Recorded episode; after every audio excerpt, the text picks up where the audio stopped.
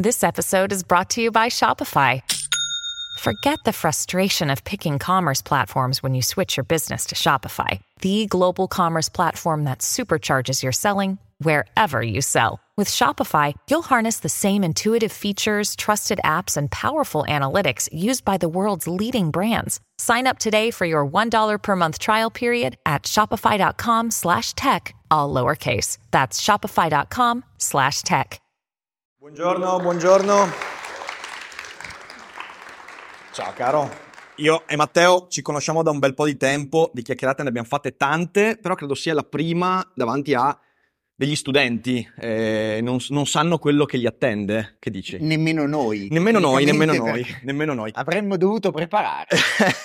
allora, ehm, voglio partire con una citazione di un esperto di intelligenza artificiale, Pedro Domingos, che a un certo punto ha detto: Noi abbiamo paura che le macchine diventino molto intelligenti e in questo modo si impadroniscano del mondo. Il problema è che sono molto stupide e l'hanno già fatto. che è una bellissima citazione per introdurre quello che è il tema di questa mattinata, che è un po' anche le paure che stanno intorno a questo avanzamento tecnologico. Perché quando si parla di intelligenza artificiale, si sente molto parlare, per esempio, di quella lettera di Elon Musk e i, suoi, e i suoi compari che dicono attenzione perché l'intelligenza artificiale rischia di prendere il posto dell'essere umano, creare disoccupazione di massa, che sono tutte preoccupazioni eh, sicuramente interessanti da tanti punti di vista che dobbiamo porci. Ma mi sembra, e ti pongo subito questa patata bollente, che la paura più forte che serpeggia fra gli esperti di intelligenza artificiale sia quello di affidare a queste tecnologie molto più potere rispetto a quelle che la loro intelligenza permetterebbe di avere e in questo modo creare delle rotture che possono essere sociali, economiche, politiche, culturali, eh, semplicemente perché noi desideriamo tanto affidare il mondo a questi automatismi quando magari ancora non sono pronti. Allora, la domanda che ti faccio è questa, ma l'intelligenza artificiale è veramente così tanto intelligente da poter prendere il posto dell'essere umano? L'unica risposta possibile è non ancora. E, e attenzione, non ancora non è mm, una frase detta così. Eh, 3-4 anni dopo che Darwin scrive L'origine delle specie, Butler scrive un lungo, un lungo discorso dove inizia a dire aspetta un secondo, se però la natura si evolve mano a mano, cosa succede se la tecnologia, lui non parlava ancora di intelligenza artificiale, si parla nel 1860, cos'è che sono? 1864 credo, e ti dice, la tecnologia, quando la tecnologia si evolve, che cosa succede? Perché la tecnologia si evolve più velocemente dell'essere umano e questo è di base la paura di tanti nei sistemi. Allora, l'intelligenza artificiale supererà le capacità cognitive un, de, degli esseri umani? Sì, quando è un altro discorso, c'è chi dice tra 30 anni, c'è chi dice tra 5, c'è chi dice tra 18 mesi. L'idea di base è proprio quello, cioè non ci stiamo preparando come umanità, come loro, come ragazzi, noi, come... nessuno si sta preparando a una idea di quella che Boston chiama le superintelligenze, cioè cosa succede quando noi avremo un'intelligenza artificiale che è più in gamba di noi.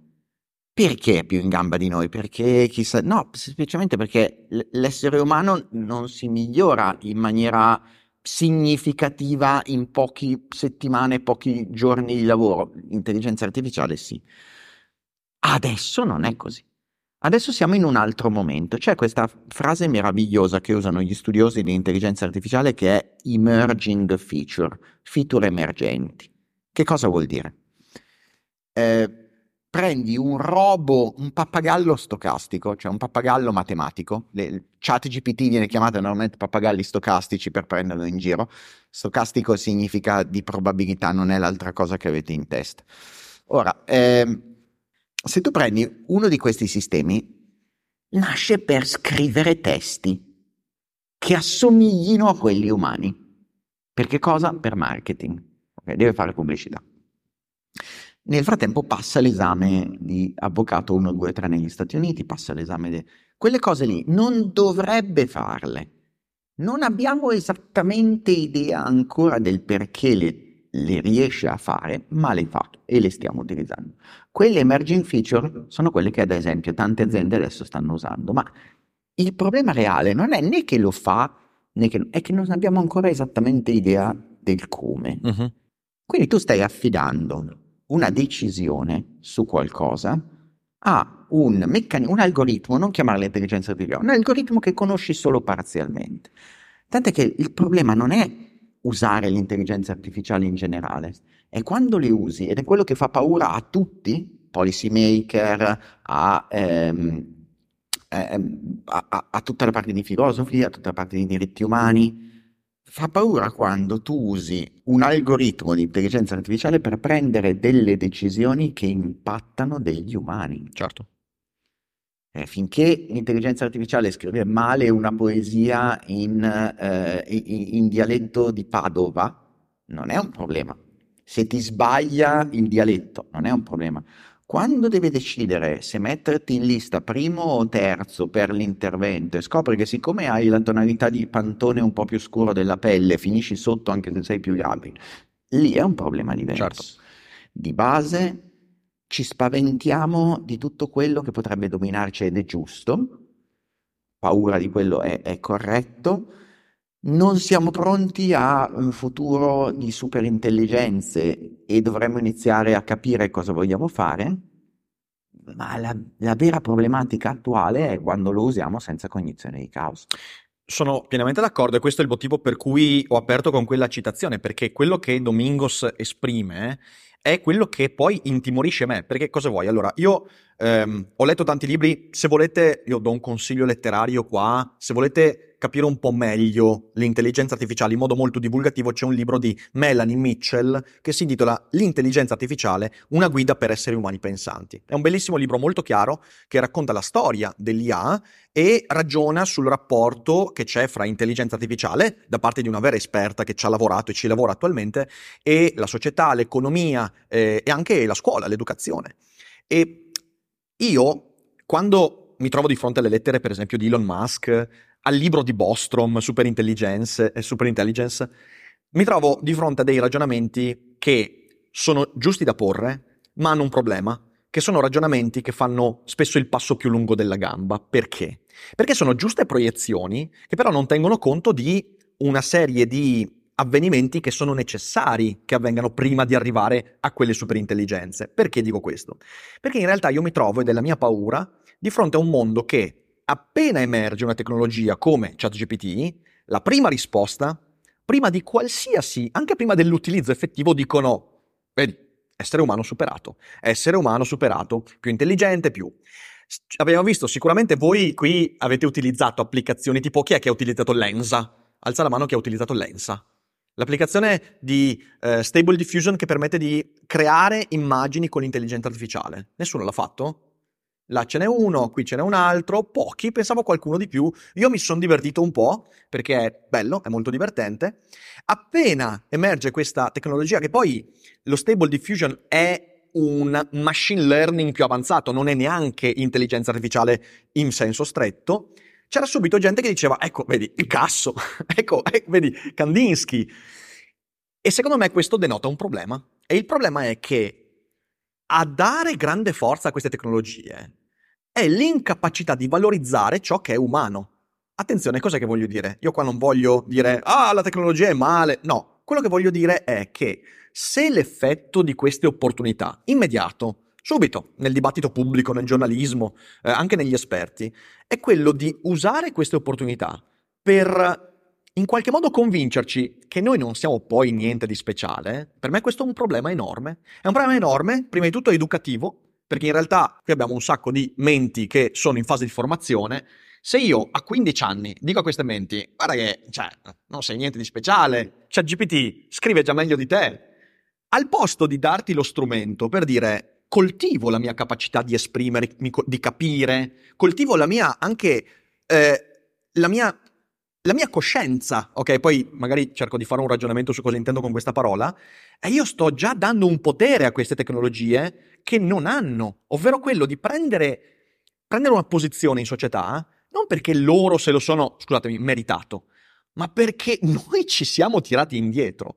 E questo è un gravissimo problema culturale che non ha neanche a che fare con l'intelligenza artificiale in sé, se ci pensi, ha a che fare col fatto che a noi non ci piace più essere umani e questo è un problema molto grosso. Sì, allora ogni volta che gli esperti ti parlano di existential threat, cioè un, una minaccia per l'esistenza umana, stanno facendo una cosa che noi che ci lavoriamo in crisi viene chiamata reframing. Il reframing, Dio, forse è la platea sbagliata per iniziare a parlare, però è, è una cosa del tipo, ho appena rubato una caramella da di là, guarda c'è un elefante rosa bellissimo, tutti guardano l'elefante rosa bellissimo e nessuno si è accorto che io ho rubato le caramelle dall'altra parte. Stanno facendo la stessa cosa, ti dicono attenzione che dobbiamo impegnarci con norme per capire cosa succederà tra vent'anni, quando le intelligenze artificiali diventeranno i cyborg, eh, ci sarà il basilisco di Roku, tornerà indietro nel tempo e ci ucciderà tutti. Diventa una distrazione, rischia di diventare una distrazione. Ma lo è ingegnerizzata come distrazione. Certo. Qual è il problema reale adesso dell'intelligenza artificiale? Il problema reale dell'intelligenza artificiale è che impatterà più o meno il 90% delle posizioni lavorative. Cioè, e ci sono più o meno il 90% dei lavori che noi facciamo verranno impattati come impattati con molte più performance, cioè sarà molto più facile fare le cose. Questo significa, siccome no, non è che il lavoro è illimitato le risorse sono illimitate, che faremo le stesse cose con meno persone, cioè, che è il modo carino per dire che abbiamo un botto di disoccupati fuori che prima facevano lavori da scimmia, perché tanti dei lavori che attualmente non sono automatizzati sono semplici, sono ripetitivi, che adesso faranno. Quello è il problema. Il problema è l'impatto economico e sociale dell'intelligenza artificiale.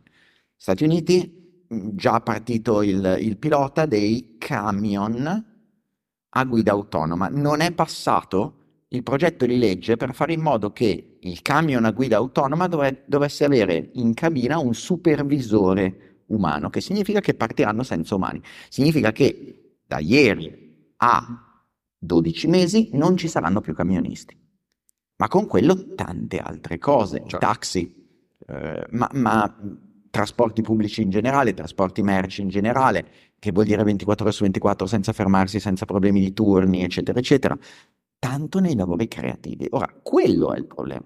Ed è un problema, ne avevamo anche parlato io e te, che si risolve solo con, probabilmente con l'Universal Basic Income, ma quello è il problema. Però se io dico, attenzione che stiamo facendo un sistema che lascerà a casa un terzo delle persone che potevano lavorare nei prossimi dieci anni, la gente si incazza. Se invece noi diciamo, attenzione, vorremmo che i politici ci aiutassero nel capire quando le intelligenze artificiali arriveranno, prenderanno il fucile e ci ammazzeranno tutti, al grido di jihad, eh, allora la gente dirà aspetta, dobbiamo pensare al futuro. Io sono perfettamente d'accordo con te perché la dicotomia di futuri che vedo sono, sono solo due, quello che possiamo. Allora, l'intelligenza artificiale non va via da sola, cioè è fatta per restare, come i computer, non, non vanno via. Abbiamo due possibilità. In uno abbiamo il superumano, che è l'umano interfacciato in un modo o nell'altro con le macchine che utilizza queste cose e va oltre all'umano. Eh, dall'altra parte abbiamo la jihad butleriana. Per chi, eh, chi, ha visto Dune di voi, il film di Dune? Chi ha letto il libro? Vergogna. esatto. Dune, il mondo di Dune. Prendete nota ragazzi, leggete Dune di Frank Herbert. Frank Herbert, Dune, il mondo di Dune che vi sembrerà stranissimo perché è iper avanzato ma non ci sono robot, non è che non ci sono robot, c'erano i robot ma 10.000 anni prima c'è stata la guerra tra i robot e, i, eh, e gli umani, la jihad butleriana, eh, in cui gli umani per, per il rotto della cuffia hanno vinto, quindi o quella o l'altra. E tra le due io ho sempre desiderato, io non ho mai detto che non voglio morire, eh? io ho detto che ne deve valere la pena e la battaglia contro i robot e la battaglia contro l'apocalisse zombie secondo me sono futuri degni di vivere. E speriamo che non accadano insieme peraltro, cioè nel senso, però, però visto quello che abbiamo detto, visto quello che abbiamo detto... Zombies vs robot è, è, è migliore. Il problema è che rischiano di accadere insieme, perché? Perché da un lato tu come dicevo, non ti alzo la palla, dai. Eh, sì, mi hai alzato la palla. Infatti. Eh, faccio la schiacciata. La schiacciata è che eh, effettivamente, da un lato, eh, stiamo dando un potere enorme a queste macchine, eh, a questi, a questi algoritmi avanzatissimi, poi è un termine impreciso, però insomma sono di fatto degli algoritmi avanzatissimi, senza porci il problema di dire ok, eh, come li mettiamo in campo? Eh, dall'altro lato, dicevo, noi stiamo svalutando enormemente noi stessi ed è come io, la sensazione che ho, è una mia sensazione, che in parte ci siamo già arresi culturalmente al fatto che l'essere umano non starà al passo. E vorrei fare un piccolo ragionamento su questo perché c'è un altro libro, oggi eh, consiglieremo un po' di libri, quindi voi prendete nota perché potrebbero essere libri che, che, vi svegliano. È male se non leggete. Ricordatevi ragazzi, ricordatevelo, eh, se non leggete l'intelligenza artificiale sicuramente si prenderà quello che è vostro. Non c'è alcun dubbio su questo, quindi datevi una mossa. È noioso la, il primo libro, il secondo comincia a essere molto figo, al terzo non smettete più. Eh, però quello che volevo dire, c'è un libro di un autore eh, che era un giornalista, che è Roy Lewis, eh, che ha scritto un paio di romanzi molto belli di satira, fra cui uno si intitola La vera storia dell'ultimo re socialista. E in questo bellissimo romanzo eh, che non consiglierei come prima lettura a chi non ha mai letto un libro, perché ha anche delle parti un po' noiosette, però l'idea centrale è bellissima. Lui immagina cosa sarebbe accaduto all'Europa se a fine Ottocento, quando l'elettricità cominciava a diventare una tecnologia molto disponibile, At Evernorth Health Services, we believe costs shouldn't get in the way of life-changing care, and we're doing everything in our power to make it possible. Behavioral health solutions that also keep your projections at their best? It's possible. Pharmacy benefits that benefit your bottom line? It's possible. Complex specialty care that cares about your ROI? It's possible. Because we're already doing it. All while saving businesses billions. That's Wonder made possible. Learn more at evernorth.com/wonder. Fosse stata frenata da quelli che davvero dicevano attenzione però la gente non è pronta per l'elettricità. Perché dovete sapere che quando l'elettricità ha cominciato ad avere un costo basso e quindi essere commercializzabile, l'elettricità ci ha messo tanto per eh, diventarlo, circa 60 anni. Tanto per capire, l'intelligenza artificiale esiste così da 6-7 anni, ci metterà molto tempo prima di essere economicamente viabile nel modo vero del termine. L'elettricità ci ha messo 60 anni, forse l'IA ci metterà un po' di meno, però ci metterà un po'. Comunque, in quel lasso di tempo, eh, già c'erano tanti documenti intellettuali che dicevano ragazzi questa roba qua cambierà il mondo in un modo impensabile ed è così. Eh, qui dentro nessuno può neanche immaginare come è il mondo senza elettricità. Per farlo dovremmo andare in poche zone del pianeta molto molto arretrate e spaventandoci di quello che vedremmo. Perché l'elettricità ha cambiato l'essere umano come poche altre cose nel mondo. È la, la grande rivoluzione che ancora oggi perché la rivoluzione digitale, in fin dei conti, è un figlio, nipote di quella rivoluzione. In quei decenni eh, le persone dibattevano, gli scienziati dicevano, fermo lì però, noi non sappiamo come questa cosa cambierà il mondo. Cambierà in modo radicale, ma non lo sappiamo.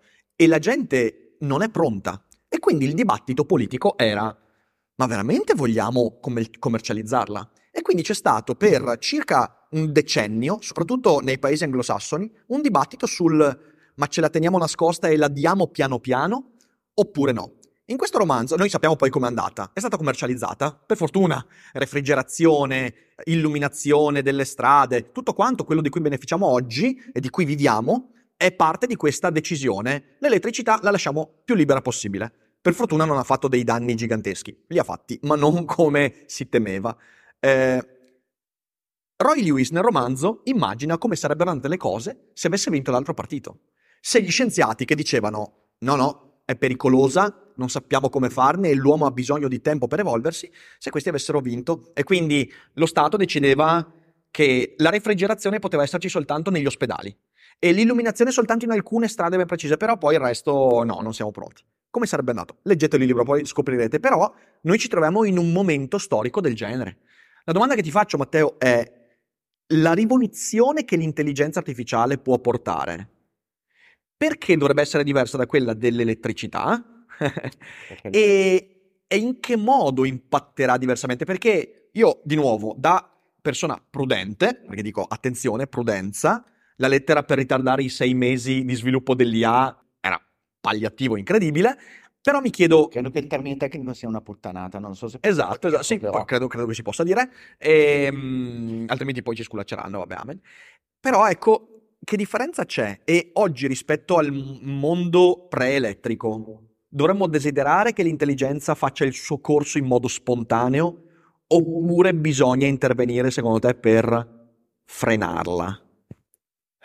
Guarda, eh, ieri ero a Milano, abbiamo fatto un, un evento insieme a, a, un paio di persone molto in gamba di una disciplina che si chiama Foresight. Il Foresight eh, è il, il usare i futuri nel presente, cioè è la disciplina che si mette a capire... Divinazione. No, no, no, no, no tutto, tutto, il contrario, eh, tutto il contrario, perché è anticipazione, ti prende quali sono degli scenari, non va a vedere quali sono i più probabili, perché quella sarebbe divinazione, sì. e sulla base di quello si va avanti. E mi raccontavano questa cosa meravigliosa dell'inizio del Novecento a New York. Inizio del Novecento a New York c'è la prima eh, riunione degli urbanisti dell'Associazione degli Urbanisti, che hanno un problema, un problema molto, molto scomodo, un sacco di cacca.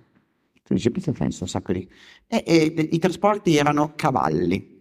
I cavalli hanno delle eiezioni, i cavalli caccano. Okay? Il problema degli urbanisti lì è stato, per, per parlare, abbiamo un problema perché se andiamo avanti così, continuiamo ad andare avanti continuiamo ad avere sempre più cavalli perché i cavalli scendono di costo, i cavalli sono più diffusi e la gente si sposta di più perché quel cavallo si sposta di più, più merci, più trasporti, noi da qui a un decennio avremmo New York sotto 8 metri di cacca di cavallo sedimentata. E finiscono la, la loro prima riunione dicendo non c'è una soluzione, punto. Finiscono devastati, Peccato che da lì a poco ci sarà l'automobile e nessuno aveva previsto l'automobile. È l'esempio tipico di come funzionano determinate cose. Che differenza c'è tra l'intelligenza artificiale e la corrente? Che per la prima volta nella storia dell'umanità, eh, Bostrom chiama questa cosa eh, il problema dell'ortogonalità, avremo a che fare con un'intelligenza aliena. Aliena in senso etimologico del termine, alienus, altra cosa, non...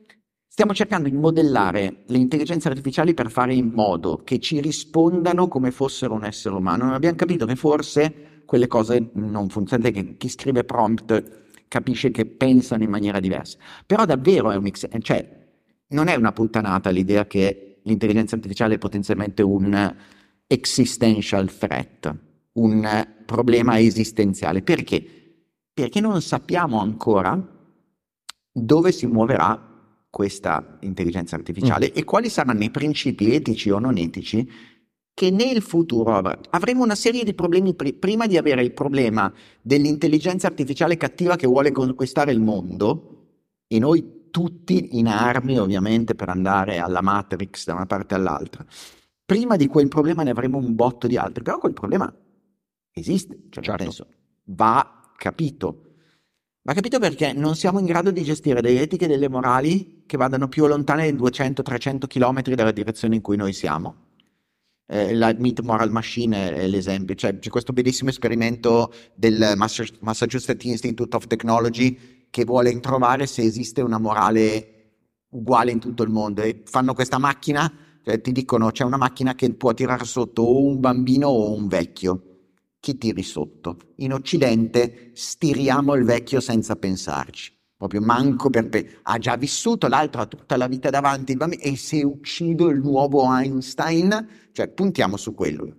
In Oriente tirano sotto il bambino senza pensarci due volte dicendo tanto di quello ne faccio un altro, ma tutto quello che sa, detto così è orribile. Eh, sì, sì. Avranno gli incubi stanotte, bravo. Eh, tutto quello che sa il vecchio, come faccio a ricostruirlo? Ora, non riusciamo noi come esseri umani, a distanza di mille chilometri l'uno dall'altro, a decidere se ammazzare un bambino o un vecchio e pensiamo di riuscire a scrivere l'etica e la morale dell'intelligenza artificiale. Questo, tutto questo giro e panegirico per dirti che cosa? È una nuova rivoluzione è lo stesso livello di impatto che noi abbiamo avuto probabilmente con l'elettricità, che abbiamo avuto prima con il fuoco, forse anche di più perché è la prima volta che, un, che, sarà una rivoluzione industriale che impatta i colletti bianchi, che impatta le professioni creative. Ci siamo sempre detti per adesso che le rivoluzioni industriali avrebbero impattato i poveracci, quelli che i, i, la, la, classe operaia, i più bassi nel livello cognitivo di, che poi è una puttanata però, ehm, però quelli. Uh-huh. Adesso sono bancari, sono banchieri, sono assicuratori, sono medici, sono avvocati, sono ingegneri. Quella parte dove ho sempre detto studia che se no una macchina farà il tuo lavoro, eh, no, lì dobbiamo pensarci, magari non in maniera catastrofista, ma il catast- io vedo tanti policy maker che ci lavorano, sarò, settimana prossima sono in Germania a parlare nel, nel congresso del Partito Democratico Europeo, esiste il Partito Democratico Europeo, eh, con, con, una... E, e, io che pensavo che PD fosse l'acronimo per qualcos'altro. E, ehm, non l'hanno beccato no. male. Eh, ora, arriva dopo ma arriva. Io sarò lì per pensare a questa cosa, però il catastrofismo tante volte è l'unico modo che tu hai per sollevare l'attenzione su determinati argomenti. È sbagliato, ma è l'unico funzionale. Se no, se io ti dico dobbiamo fare una politica economica per stabilire questa cosa, mi guardi amici. Il problema è quando il catastrofismo prende tutto quanto il campo. Serve un atteggiamento che sia, che, che crei reazione, però affiancato da una seria divulgazione, da una seria informazione a riguardo. E infatti su questo, ehm, prima hai citato una espressione che mi porta poi anche un po' alla conclusione di questo che poi sentiamo le domande dei ragazzi. Hai parlato di intelligenza aliena.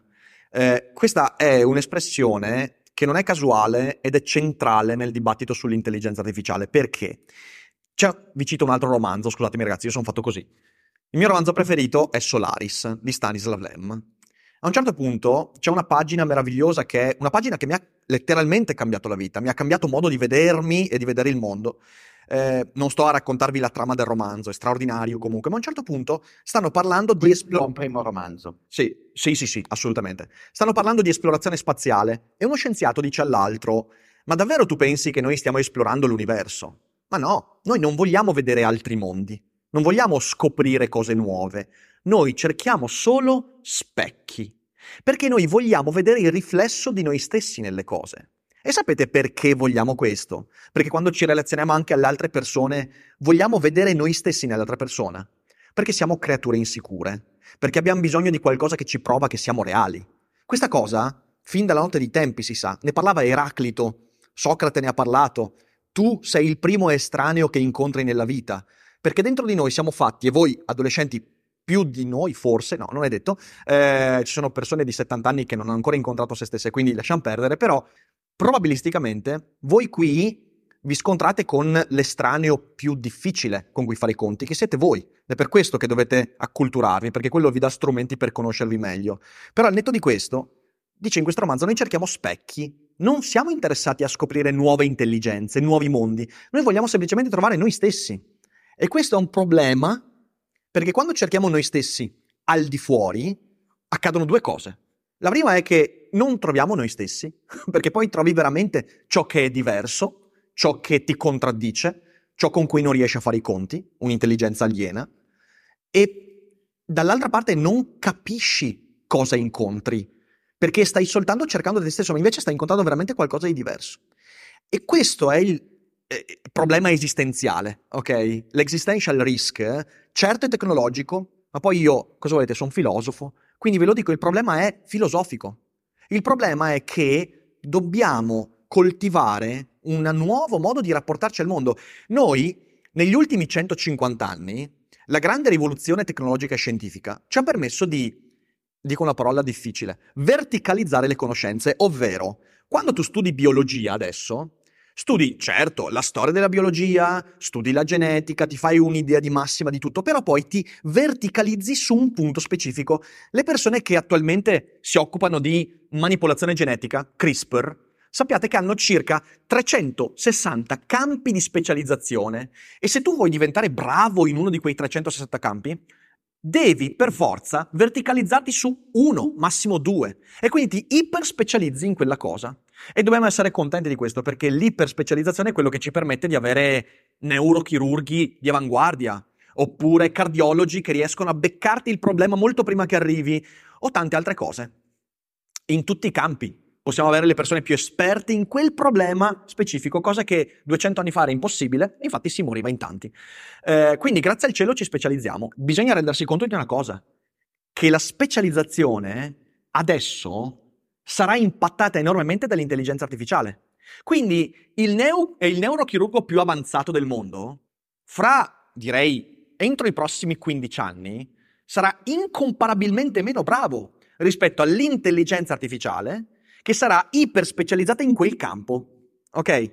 Per questo è una rivoluzione. Ma allora arrivo al ragionamento filosofico. Cosa bisogna fare? E secondo me viviamo un'epoca in cui bisogna tornare a generalizzarsi. Ovvero, se noi ci incaponiamo di nuovo a diventare iper bravi in un campo, verremo lasciati col culo per terra. Non c'è possibilità, sarà quello che accadrà. Cos'è che bisogna tornare a fare? La cosa che facevano gli antichi greci. Tornare a dare significato alla nostra vita, ma nel vero senso della parola. Cioè cercare di capire nell'ambito della cultura in cui siamo immersi che ruolo hai tu, che ruolo hai tu, che ruolo hai tu, non solo nell'ambito lavorativo in cui operi, ma anche nell'ambito delle tue relazioni, delle cose che hai letto e imparato, le cose che metti in discussione, della tua salute, della tua esistenza. Questa l'intelligenza artificiale non lo fa, perché è un'intelligenza aliena e come intelligenza aliena la cosa che le manca, per esempio, è la comprensione. C'è quella, quella eh, comprensione in un certo modo, c'è quella, sicuramente avete letto, circa due anni fa venne fuori la, eh, come si chiama? Eh, Mi, la, la, la, l'intelligenza artificiale che produceva can- la musica di Mozart, ok? Che ha, secondo i titoli di giornali, completato la sinfonia di Mozart, ok? Se voi andate a leggere bene anche le cose scritte dall'autore di Emi, che era questo algoritmo avanzatissimo che ha composto più di 5.000 sinfonie usando lo stile di Mozart. Io ne ho anche ascoltate alcune perché c'erano pubblicate. Vi dico, da appassionato di musica classica, bel lavoro, yeah, pacca sulla spalla, dal mio punto di vista neanche lontanamente come Mozart, anche perché in queste melodie, soprattutto quelle lunghe, per esempio, palesemente non aveva il concetto di leitmotiv, cambiava il leitmotiv, ovvero il motivo di fondo nella melodia. Cosa vuol dire questo? Questo vuol dire che certamente questa tecnologia era iper brava a produrre quella cosa verticalissima. Tu gli dici imita Mozart, imiterà Mozart meglio di qualsiasi essere umano al mondo. Ma cos'è che le manca? E ascoltandole, leggendo anche il creatore dell'algoritmo, mancava la capacità di sentire quella musica come parte integrante di una coscienza che si dipana attraverso le persone, le culture, la storia e l'epoca in cui è vissuta. Io posso prendere le sinfonie di Mozart, studiarle, dare una spiegazione per l'epoca, il contesto culturale e dare una spiegazione in base anche alla psicologia dell'autore e quello che voleva. Con Amy questo non accade e soprattutto Amy questa roba non la sa. Perciò, e poi ti riposto la parola, bisogna tornare a trovare quella dimensione. Come quello che faccio nella mia vita crea un contesto delle relazioni e quale significato io do a questo. Se torniamo a fare questo, l'intelligenza artificiale potrà diventare un affiancamento per il nostro avanzamento umano, tornando a coltivare quell'interiorità che io ho e che quell'intelligenza aliena non è che non ha, Se ce l'ha, è totalmente diverso dal mio. Another day is here and you're ready for it. What to wear? Check. Breakfast, lunch and dinner? Check. Planning for what's next and how to save for it? That's where Bank of America can help. For your financial to-dos, Bank of America has experts ready to help get you closer to your goals. Get started at one of our local financial centers or 24-7 in our mobile banking app. Find a location near you at bankofamerica.com slash talk to us. What would you like the power to do? Mobile banking requires downloading the app and is only available for select devices. Message and data rates may apply. Bank of America NA, member FDIC. C'è un...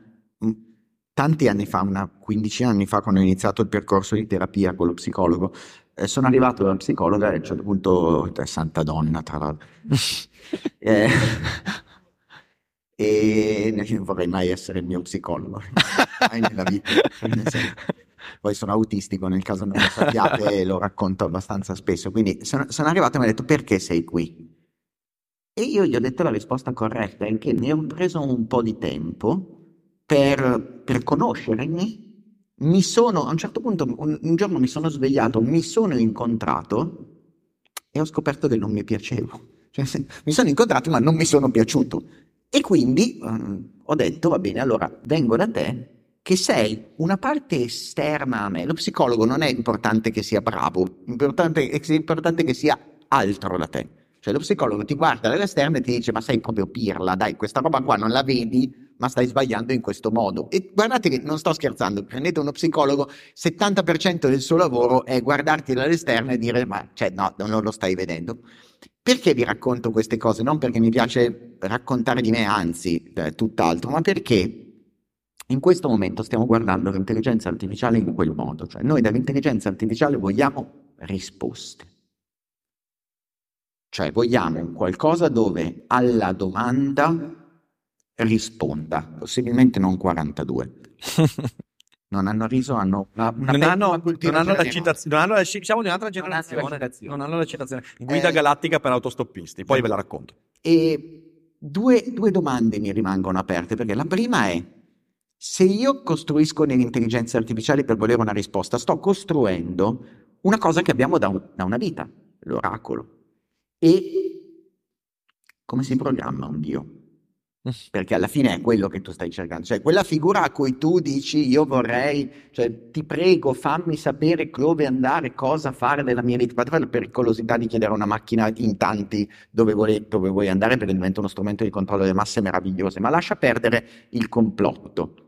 Uno, come si programma un Dio? Non sappiamo nemmeno, perché è quello che chiedi. Gli, gli studi migliori adesso di intelligenza artificiale che io vedo per capire come funziona GPT-2 quello prima, è prendere GPT-3 e dire a GPT-3 mi spieghi come funziona GPT-2 e te lo spiega. E lo stiamo usando per tantissime cose, spiegami come pensi, spiegami come penso, quali sono i pattern che io non vedo. Lo psicologo esterno, no? Cosa non vedo? Perché tu mi dici è migli- la migliore p- macchina per copiare Mozart? Sì, ma perché? Perché da fuori Mozart e con una capacità di osservare la realtà che nessun umano ha mai avuto, lui vede i pattern di Mozart, cose banali, cioè come ti, ti gratti la barba, io lo vedo. Lui vede tutte queste cose. E questa è una delle domande. La domanda però ancora peggiore è gli chiediamo delle risposte. Gli chiediamo di darci delle risposte corrette a delle domande.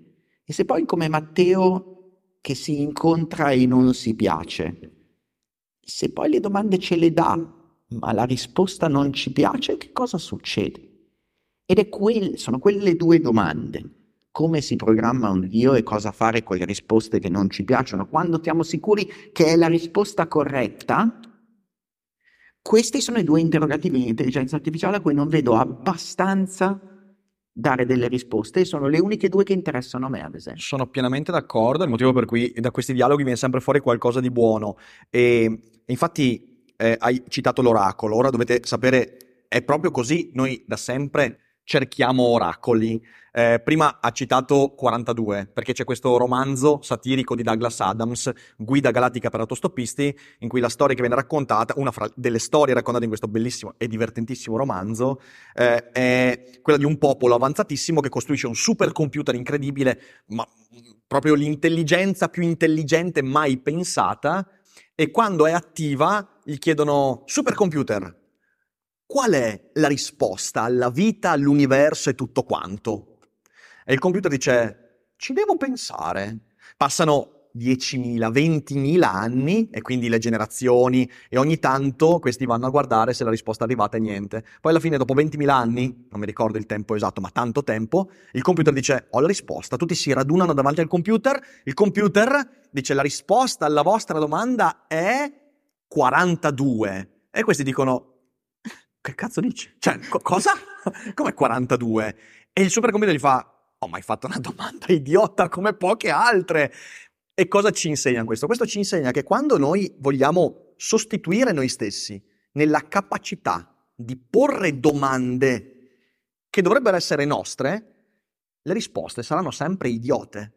E noi lo facciamo fin dalla notte dei tempi. vi faccio questo esempio. Uno degli oracoli utilizzati nella storia che io ho utilizzato perché mi divertiva molto e mi ha anche aiutato, è I Ching. I Ching è un libro antichissimo cinese, eh, alcuni dicono che le prime versioni dell'I Ching eh, risalgano a 6500 anni fa, quindi è un libro più antico dei racconti della Bibbia, quindi capite bene insomma, e, e voi potete acquistarlo tranquillamente. E I Ching è una serie di pentagrammi, esagrammi, scusatemi, eh, che tirando delle monetine o usando degli steli di bambù ti permette di avere delle combinazioni per avere delle risposte. Questo è quello che ti viene detto anche nella quarta di copertina del libro. Ma non è vero.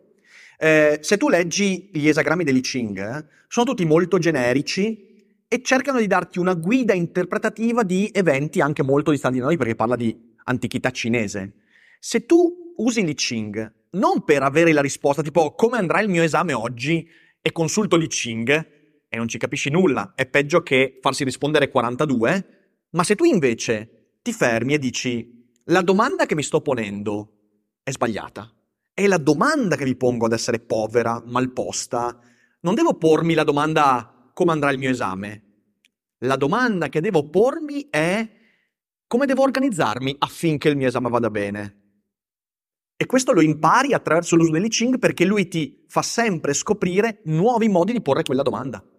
E questo è il modo con cui si usa un oracolo. Perciò, in chiusura, e poi passiamo alle vostre domande, il messaggio che io mi sento di lanciare, perché poi persone giovani, quindi boh, mi sento un po' di, di, di, di, darvi questi due centesimi, poi magari ce li ha anche Matteo da lasciarvi, è questo.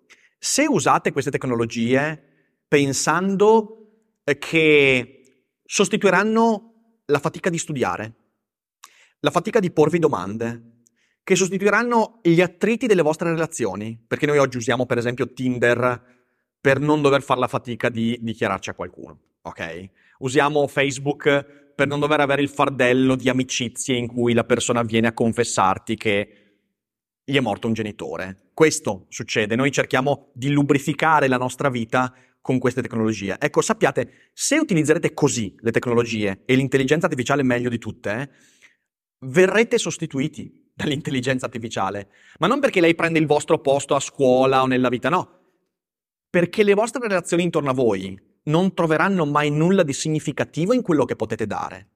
Volete avere una vita ricca? Dovete dare alle persone qualcosa che neanche ChatGPT può dare loro. E per fare questo bisogna porsi domande, eh, ascoltare storie, leggere storie, essere curiosi, credere nel fatto di avere qualcosa dentro che l'intelligenza artificiale non ha. Se non fate questo, a 25-30 anni non avrete soltanto molti meno lavori rispetto al passato perché alcuni lavori li avrà presi l'intelligenza artificiale. Avrete meno amici, meno relazioni, meno soddisfazioni, meno futuro. E secondo me questo è il rischio esistenziale.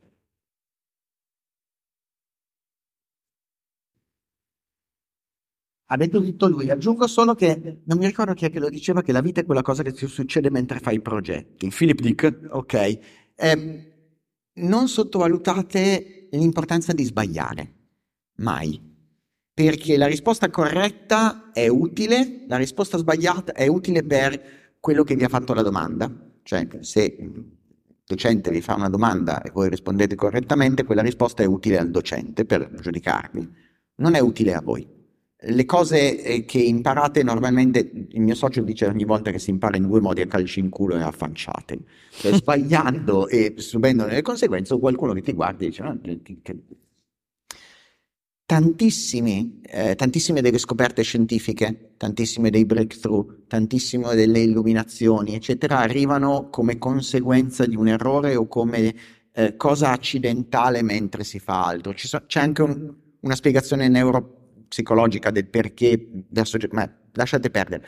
Non pensate che avere la risposta giusta sia l'obiettivo finale, quindi chiedere all'intelligenza artificiale di ottenerla. Alle volte l'obiettivo finale è sbagliare abbastanza per capire come volete muovere questa cosa e la cosa che mi fa paura dell'intelligenza artificiale è che ci tolgono tanta tanta della, delle possibilità di sbagliare anche in cose stupide che invece hanno sì. costruito così tanto di quello che siamo. Esattamente, esattamente. Grazie. Hiring for your small business? If you're not looking for professionals on LinkedIn, you're looking in the wrong place. That's like looking for your car keys in a fish tank. LinkedIn helps you hire professionals you can't find anywhere else, even those who aren't actively searching for a new job but might be open to the perfect role. In a given month, over 70% of LinkedIn users don't even visit other leading job sites. So start looking in the right place. With LinkedIn, you can hire professionals like a professional. Post your free job on linkedin.com slash people today.